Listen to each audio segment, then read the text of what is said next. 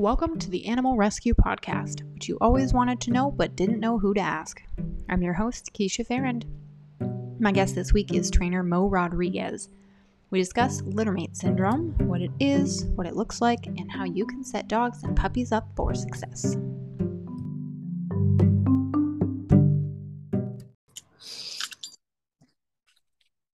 All right, Mo, thank you so much for joining me again on the Animal Rescue Podcast. I am actually super excited to have you on again to learn more about littermate syndrome. What does it look like? What, people need to be aware of. So first, what does littermate syndrome mean? Typically occurs when two mates of the same litter get adopted out into one family and they start to pack up and make decisions on their own without the consent or any kind of meaningful intervention occurring from a human. Okay. So what can that look like? It looks like, let's say that a human sets a boundary with one of the dogs in the house, and they, instead of looking back at the human and honoring them and honoring their guidance, they just look for their litter mate and pack up and try to enforce the decision together, so that they team up and they take control. And a lot of the time in the beginning, it looks really cute. It looks like a brother and sister, or sister and sister, brother and brother that love each other so much and they're inseparable. But later on down the line, it can actually be quite problematic. And then much later, like when they get older, it tends to be a little bit more competitive, because in their natural world or in the wild, it would be like only one of them can survive. The stronger one typically would be the one that's next in line to lead the pack. Okay. When you wouldn't have that confusion if it was just one of the members of the litter in the household rather than two. So there wouldn't be so much conflict and competition. Yeah, for that position, it would just be very clear that the human is in charge. Yeah, ideally, right? So, when you are looking at an actual pack within the home, what are some problems that can arise? Well, I think it would start very mild, like over resources. That natural competitiveness would escalate to, kind of the humans would become the resources that they might compete for, just for status. I've had it happen with littermate syndrome, can happen with like a mom and daughter too. That can just be like something that like just represents the dynamic. They actually have to be from like two same age from the same litter. Like I've had a mother and daughter show symptoms of this as well. Yeah. And the daughter tried to kill the mother because oh my God, she was exhibiting weakness. I know it's a lot. It's pretty intense. Like people come to us and they don't expect to have those kinds of problems when they adopt out, because it's all out of the pureness of their heart. They don't think to, they don't think that it could in any way be detrimental for either member of the pack and or their family or themselves. So right. I mean, we fell into that. We actually adopted 3 littermates. It's been quite that's good. It's been quite the journey for sure. You want to just tell me what's going on with your pack? Maybe we can bounce off of that. I mean, for the most part, it's pretty easily manageable. The biggest issues are when one of them starts to feel nervous. Then the other two jump in and go into beast mode, protection mode. Protecting the nervous one? Yes. Or just reacting, protecting, I guess my words, my human ideas, but it just, when one seems a little bit more nervous, the other ones react. What's actually happening there is because they have such strong pack drive from it being such strong imprints earlier on in life. I I would be cautious around the word protect, because protection is something that's trained into a dog's certain kind of training. They don't actually know how to protect unless they're trained. But what I will say is that when there is any kind of level, I mean, you call it nervousness. Yeah. I'm going to take your word for that. Okay. In the pack, the other two, what they might be doing is troubleshooting. So whenever there are cracks in the hierarchy, anywhere where there's supposed to be a dog fulfilling a role and that dog falls short, they will usually step up and fulfill the roles for them or become stronger to compensate for that loss of that kind of liability that's occurring. So ideally you would have the dogs not feel very responsible for each other at all. Right.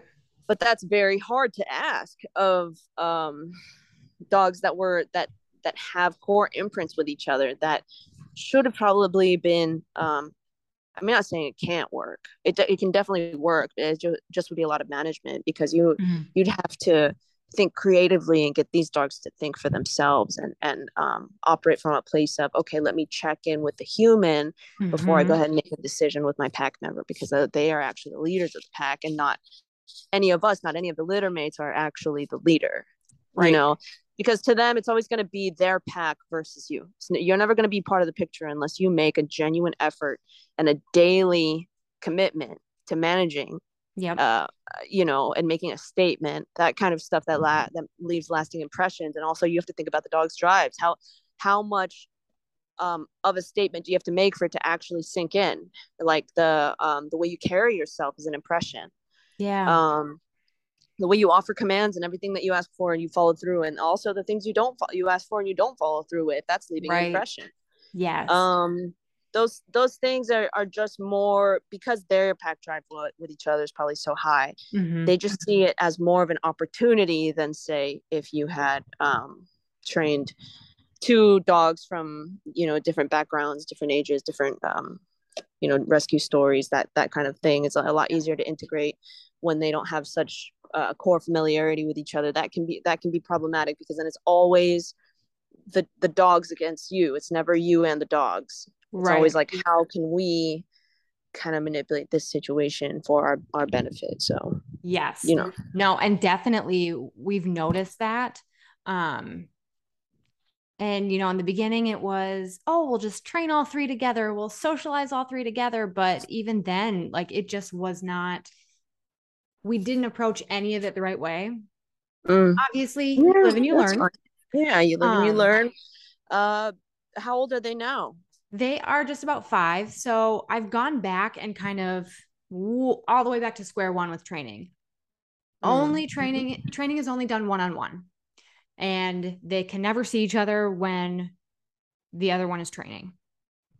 I would even say work with the triggers rather than avoid them completely. I would just say. So my thought was, if I work with them one-on-one, rebuild that relationship with each one individually, and then eventually reintegrate one by one. Oh, sure. But here's what you also have to think about. Yeah. If they're used to having free roam and free range around each other all the time, and then all of a sudden, boom, nothing. Yeah. And it's just one-on-one and they never see each other. I would even argue that that's kind of that's comparable to cold turkey quitting. Yeah. Like, you've got to wean them off of each other, and then they slowly vanish from each other. And then they slowly start to reappear. Anything with dogs, you have to pair the unfamiliar pressure with the familiar pressure. So if you're just replacing all of the familiar pressure with the unfamiliar pressure, you're not going to see lasting results. If anything, I might caution you to question whether or not you're causing frustration, so you're developing a little bit of relevancy between you and each dog just on your own. Yeah. And I think that's good. But with every session that you end with each dog, and they're in a good mind state, and maybe they're even a little exhausted, I would maybe even start to integrate them, reintroduce them to their littermate in a different mind state. They don't even have to interact. They can just be in the crate next to where you're doing your other session with the next dog. Yeah. Does that make sense? Yes. And I'm not saying that they don't see each other at all. It's just during the training session that I'm only working with one at a time. So during Are you talking about obedience training or behavioral training? Because behavioral training never ends. It's a lifestyle. More specific times of the day where I'm just focused on one dog at a time. So obedience, yes, but also kind of a relationship building sort of thing. Mm-hmm. Your ultimate goal is to integrate all of them back together, right? With more relevancy, right? Yes. The more problem is, so during structured time, yes. You won't see any of the challenges that would present themselves with a little bit of social pressure, unless you willingly apply that social pressure with a, you know, at the pace at which you're ready to do so. But please do not as a whole avoid it. You know, right. When you're working with that dog, what is it? Place training? What kind of training are you doing? We're doing more like figure eights and out in the yard, in the front yard. So there are, you know, some distractions, but they're far enough away that it's not as scary. Just as almost retraining the leash and looking at me when you're uncertain, or just, I guess the heel type stuff essentially is what it comes down to. And then, you know, some impulse control.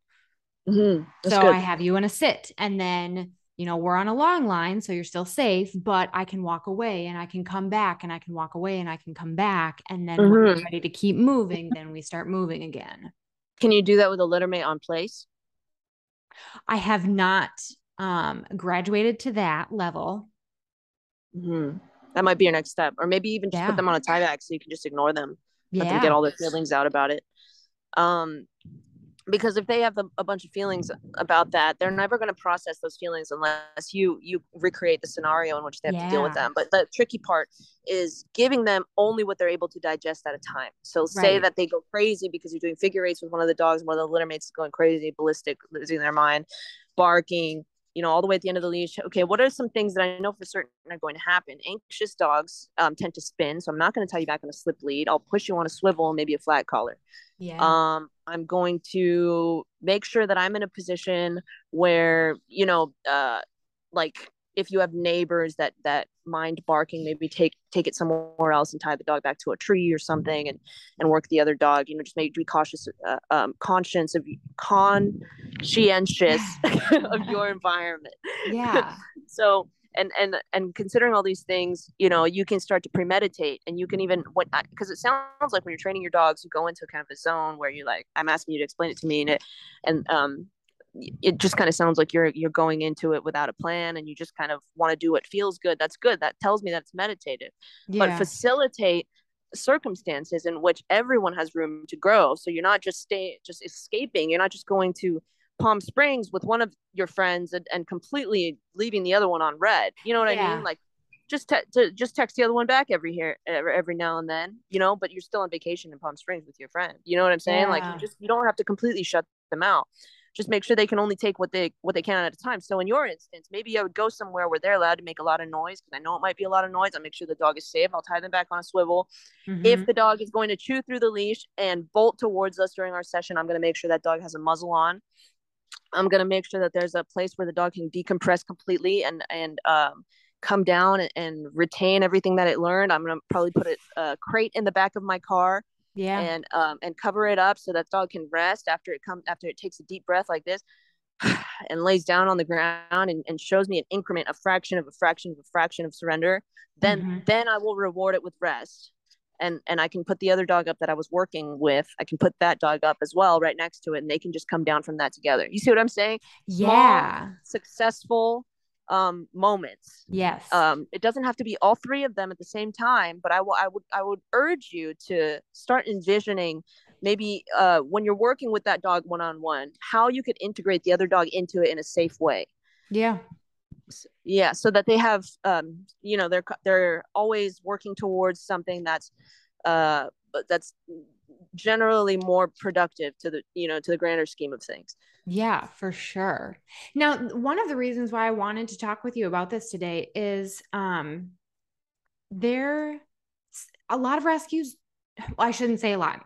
I know there are some rescues out there who are either unfamiliar with the term littermate syndrome at all and what it means, or they know that it exists, but they don't know what to look for. They don't know what it means. They don't know how to work through it. To be honest with you, unless you're a trainer, which it sounds like you set aside a lot of time in your day to train and learn about dogs, unless you're a genuine trainer, it's not ideal for a standard house pet situation. It really isn't. Right. Not unless you live on a ranch, you've got acres and acres of land where these two can get away from each other and breathe and decompress. And you, like, if you're in an apartment scenario, I'm not going to adopt you out two littermate GSPs. That's just not how it's going to go. You know, honestly, it's not very smart for any rescue, for your standard, you know, individual that just wants to adopt a puppy to even try to sell them on the second puppy, because it's unfair to them. You're getting them into something that they have no idea what it might look like down the road. You know, the chances of success with one dog are a lot higher than if you were trying to integrate both at the same time, and it was confusing and there were emotions involved. You know, it's just not fair. Right. I would caution rescues just in general to adopt out separately. And I think I'm only working from now on with rescues that do that, that are educated on the topic, that know the detriments of it, what can happen down the line. We're not going to be lazy and, you know, just do a 2-for-1. It's not fair to the dog. Now, I mean, is it possible for puppies to become bonded, and are bonded pairs an actual thing, or? More often than not, you bring the puppies to a psych trainer, and they like a well-renowned psych trainer, and they'll tell you whether or not those dogs are long-term compatible in one household. But, you know, generally, we should consider each dog to have its own route to success. It can do so without the other dog. The most relevant factor should be the human and the handler. Right. Yeah. So if we're talking bonded pairs, I mean, I think that's a really emotional thing. That's that is projected upon during the time of rescue. That's what I was starting to feel too, because, you know, seeing shelters label animals as bonded pairs. I mean, I've seen animals. I don't know what the politics of it are. I don't know if it bonded pair makes it easier for both of them to get out at once. If so, you know, I'm all for that, but we should definitely consider the possibility of adopting them out separately, because every dog deserves their own chance at stabilization, their own personalized, individualized journey towards, you know, living in a household, being a house pet, and having that just be a very normal experience without much interference from, because, you know, if you think about it, if you adopt out a bonded pair and those absolutely have to be adopted out together, then maybe instead of rehabbing one dog, you end up rehabbing two dogs. And that's just so much stress for your average person. Like, adopting one dog that needs to be rehabilitated into a balanced pack or even into someone's stable home, the chances of success are way higher. Yeah. I'm not going to say that bonded pairs aren't a thing. Yeah. But I am going to say that for the most part, when I see quote unquote bonded pair and the dogs are brought in for evaluation, I can think of 17 some ways of how those dogs could succeed on their own in separate households. And, and that's the truth. I don't think that, any dogs are genuine. I mean, every dog has the capability to adapt to, they just have such high adaptability capabilities. I don't think that we should ever undercut that. You know, it's important to let them live out their full potential. We'll never do that if we're stuck on, they'll never do that if we are trapping them in the story of how and when they got rescued. We need to free them. I don't care if they were, their skulls were bashed in or they were burned with battery acid. Dogs don't hang on to the trauma the way that we expect them to. They're not like us.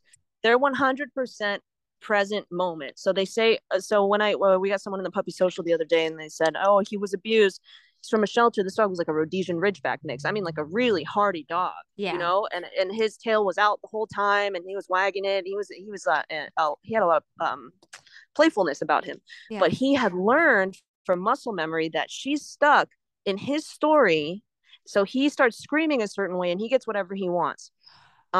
Same thing with another rescue dog.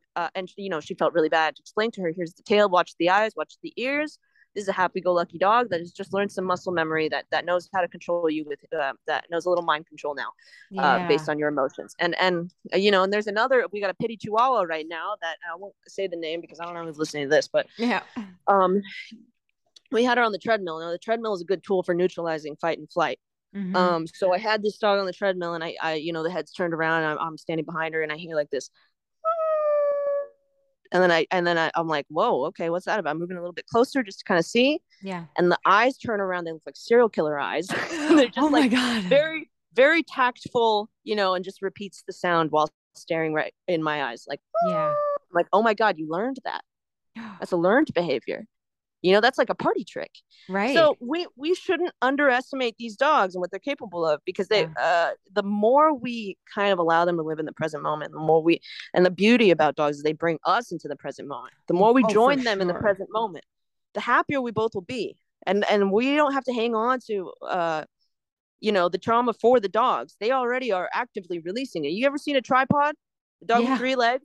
Just running around like nothing happened. Yep. Because no one's looking at it going, oh, poor baby. Mm-hmm. I've seen the two-legged dogs. Yeah. Like, and they're chilling. No problems. Care. They're happy-go-lucky. Life is great. Right. Right. And we just got to let them have that. We can't imagine if I tapped that dog on the shoulder, but like, no, but hey, remember when you were hit with that car? Dude, let it go. Just let it go. Yeah. They just want to live in the present moment. That's where they're the happiest. Now, when we start looking at them with sorry eyes and we get a little worried about them, or we feel guilty for whatever their situation was, etc., all they feel is the guilt and the sorrow and the weakness coming off of us. That's all that they feel. They don't have capacity for anything else. They just go, up, weak. Can't follow that. Now I'm going to become reactive. I got to keep my head on a swivel. I don't know what's coming after you too. I got to protect you too. Yeah. So, we have to really check ourselves at the door. If you are working a dog and you absolutely have to work that dog. And I go through this all the time I've got some feelings that you need to let go of before you get into it with that dog. Just spend some time at the door, focusing on your breath and going into kind of a more meditative state of mind, state of receiving and letting go, just focusing on the breath. And that's going to really help you, instead of feeling sorry for a dog, I would caution you to not expose that strange kind of emotion to them, because they don't know what to do with that, and just put yourself in a position of leadership and constantly seeking little things to approve of them and guide them through. So like that's really the only two vibes that I like to those two waves I like to ride. So I'm going to look for things to approve of you, like approve you or whatever, like give you my approval on. Mm-hmm. And then I'm going to just guide you through difficult or confusing situations, and I won't feel sorry for you. I promise you that you can trust me. Yeah. I won't lead you into any danger. I won't pet you when you're scared, et cetera, et cetera. Right.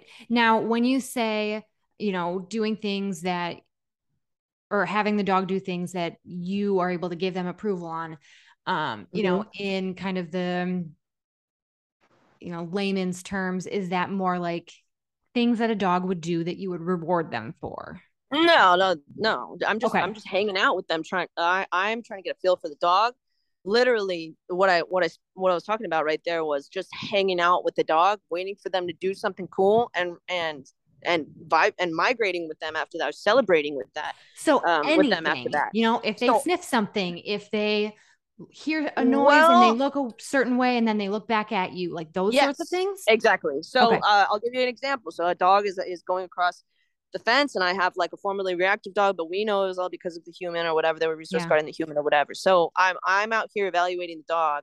The dog looks at another dog, gets a little excited, starts to kind of stomp his feet a little bit, tail goes up and back and forth, and he looks at me because he expects me to be scared. I don't choke up on the leash. Instead, I give him more leash to give him a lot of opportunity to, and this all happens within like 3 to 5 seconds, to follow me. And then I'll just say, hey, good job, let's go.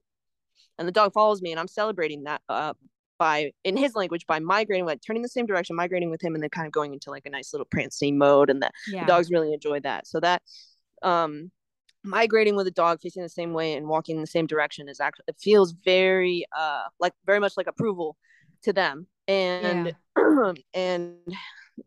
facing in towards them, confronting them, choking up on the leash, all that feels very like, confrontational, like an adversary kind of stance. And I don't, as much as I can, especially when I'm just getting to know a dog, and that process can take up to 3 or 4 weeks sometimes, when I'm just getting to know them, before I give them instructions, I need to make sure they trust me to lead. And if they have to, if they're going to trust me to lead, then my vibe has to be impeccable. I'm not gonna stand there and worry about something that could go wrong to the point where I create it. Does that make sense? Yes, absolutely. So, I mean, those things are just very subtle, like nuancy things you learn from repetition. It's just hands-on. It's every single day. Yeah. So like, what are the key takeaways, or what are the key points that people should be aware of when it comes to littermates, or even don't adopt them. To that bonded pairs? Don't adopt littermates. Adopt them out separately, please, rescues. And because people don't know what they're mm-hmm. operating from their heart and their feelings, and you just got to be kind. Just adopt them out separately. I mean, and bonded pairs always have a choice. They always have a chance in a separate household. Yeah. I would even argue that it could prevent anxiety if you remove their crutch earlier on when they're ready. Yes. Yeah. And honestly, like the same way that I was explaining to you with your littermate situation, you can wean them off of each other. It doesn't have to be this or that or this or that. Just as long as a human offers instructions and the dog can't run over to the other dog, sit and lean on their feet in an insecure way, as long as the dog can't do that, they're working on their anxiety. They're making it so that they have nothing else to lean on. They're learning how to swim instead of sink. Okay. That kind of stuff is really important for a dog's confidence. Mm-hmm. I'm not saying remove their crutches right away. I mean, I've had dogs arrive here that needed suckling blankets for the first couple of weeks. And, and I'm like, okay, I want to remind you that you're an adult dog. You're a good and confident dog. I'm just trying to get you back to the point where you can look at a bone, pick it up and chew it. That I need a dog to remember that they're a freaking dog, before I can even start to flood them with any kind of new information. I need them to know their dog.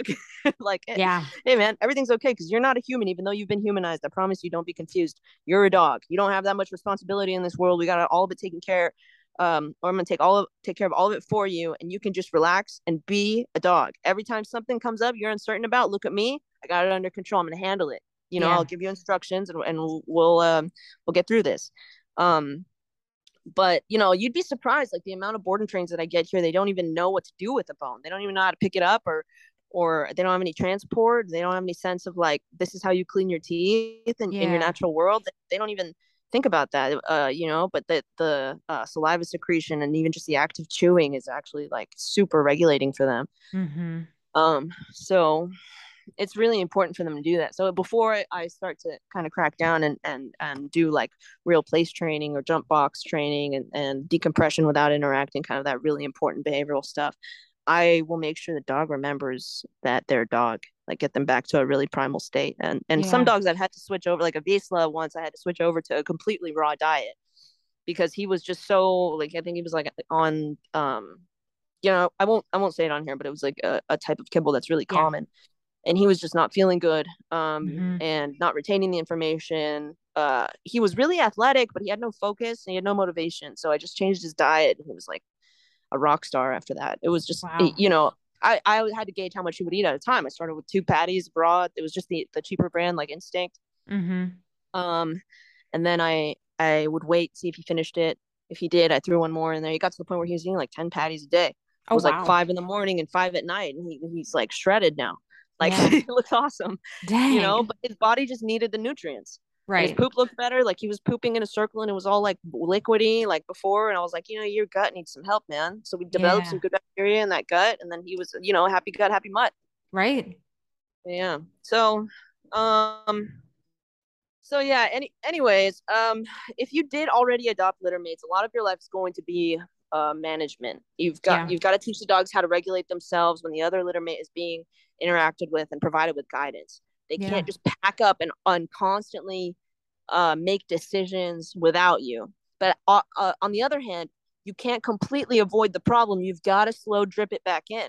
Mm-hmm. You've got to reintegrate them in a way that is, if they can't be respectful, create more space between them. And if you sense respect from 2 particular dogs out of the 3, start to integrate those 2, and then maybe have the other one in a far off working crate so they can just watch the 2 of you guys work on a play command and a place command, and then just break and play and then and return to place, and then the other one, break and play and return to place. Like, that kind of stuff is extremely helpful. The impulse control that you're talking about, build some distance and build some duration with each individual dog, and then try bringing them both into it. Yeah. Awesome. Well, I feel like this is a good conversation. This is something that, you know, moving forward, hopefully more rescues do take notice, and like the emotional side of it kind of is removed from here's the caveat. Adoption process. Well, rescue is all emotion. In order to save any of these dogs, they need to appeal to emotion. So the more heart-wrenching the story, this is the tricky part. Yeah. The more heart-wrenching the story, the more likely the dog is to get adopted. But then the more likely it is that it's going to be extremely difficult for the potential adopter or the new owner to drop the story and let the dog live on from that. So that's the trickiest part for me, is I'm trying to find a balance. I'm having to set my boundaries with rescues, and I'm having to be very counterintuitive. I've always been an advocate for dogs, but you've got to set boundaries with, let's just start with this. You got to set boundaries with your own emotions. Yeah.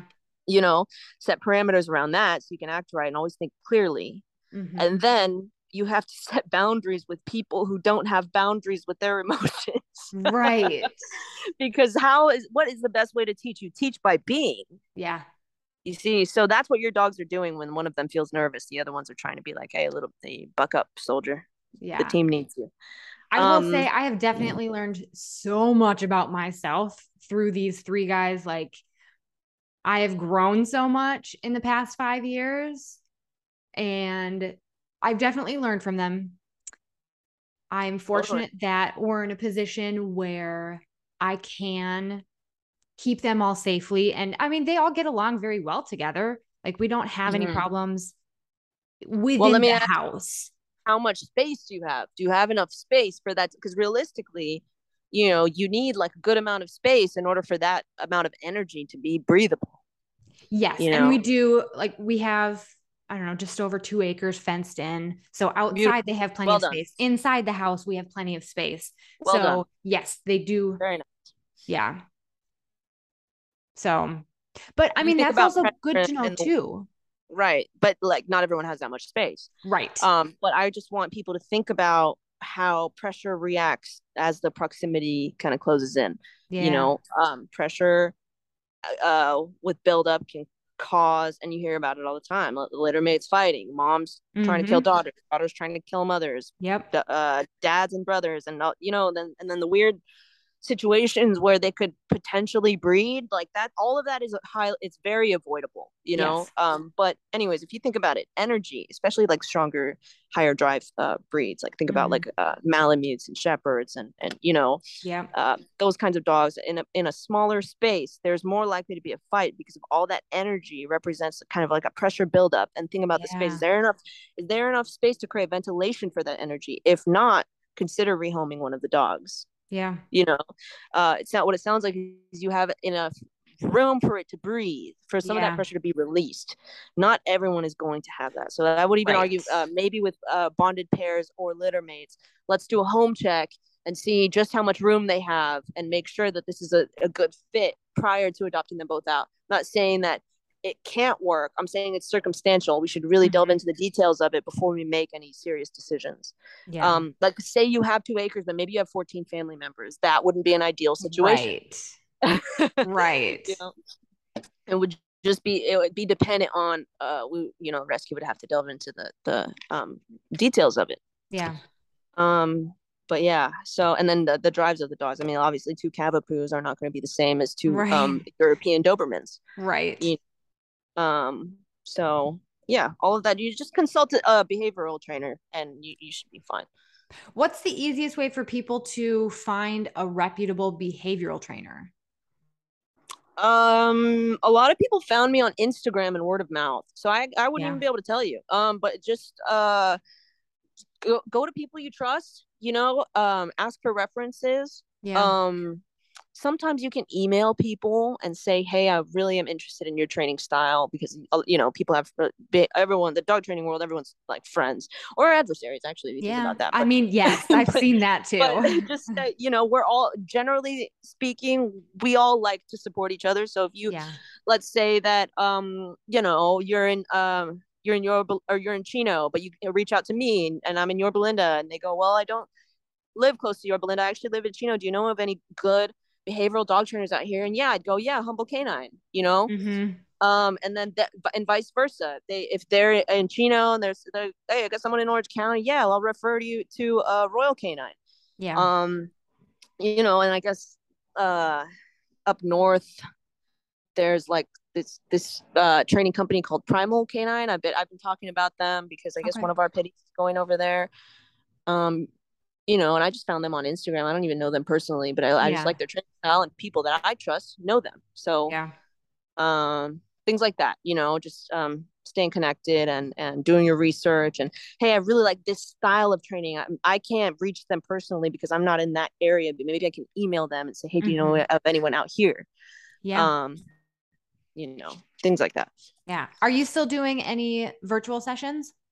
Yeah, I am. I don't have a lot of time right now, but maybe like starting again, let's see, what day is it today?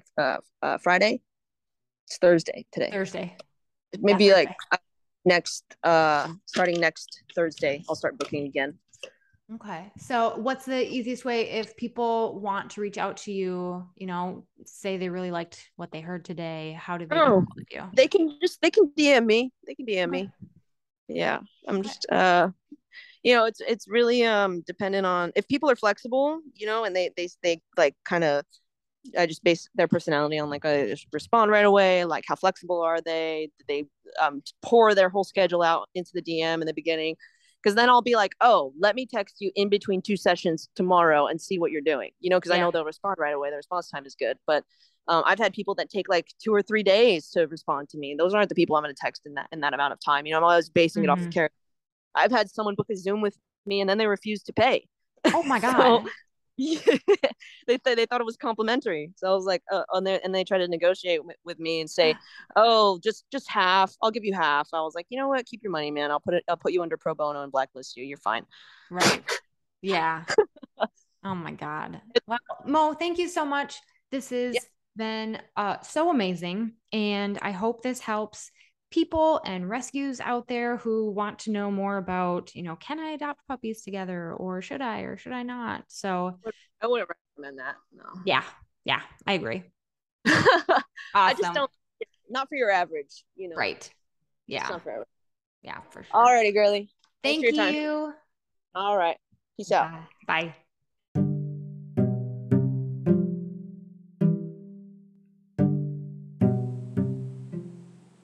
Thanks for listening. If you liked what you heard, please rate, review, and subscribe. If you have ideas for future guests, please email me at theanimalrescuepodcast@gmail.com or follow me at theanimalrescuepod on Instagram.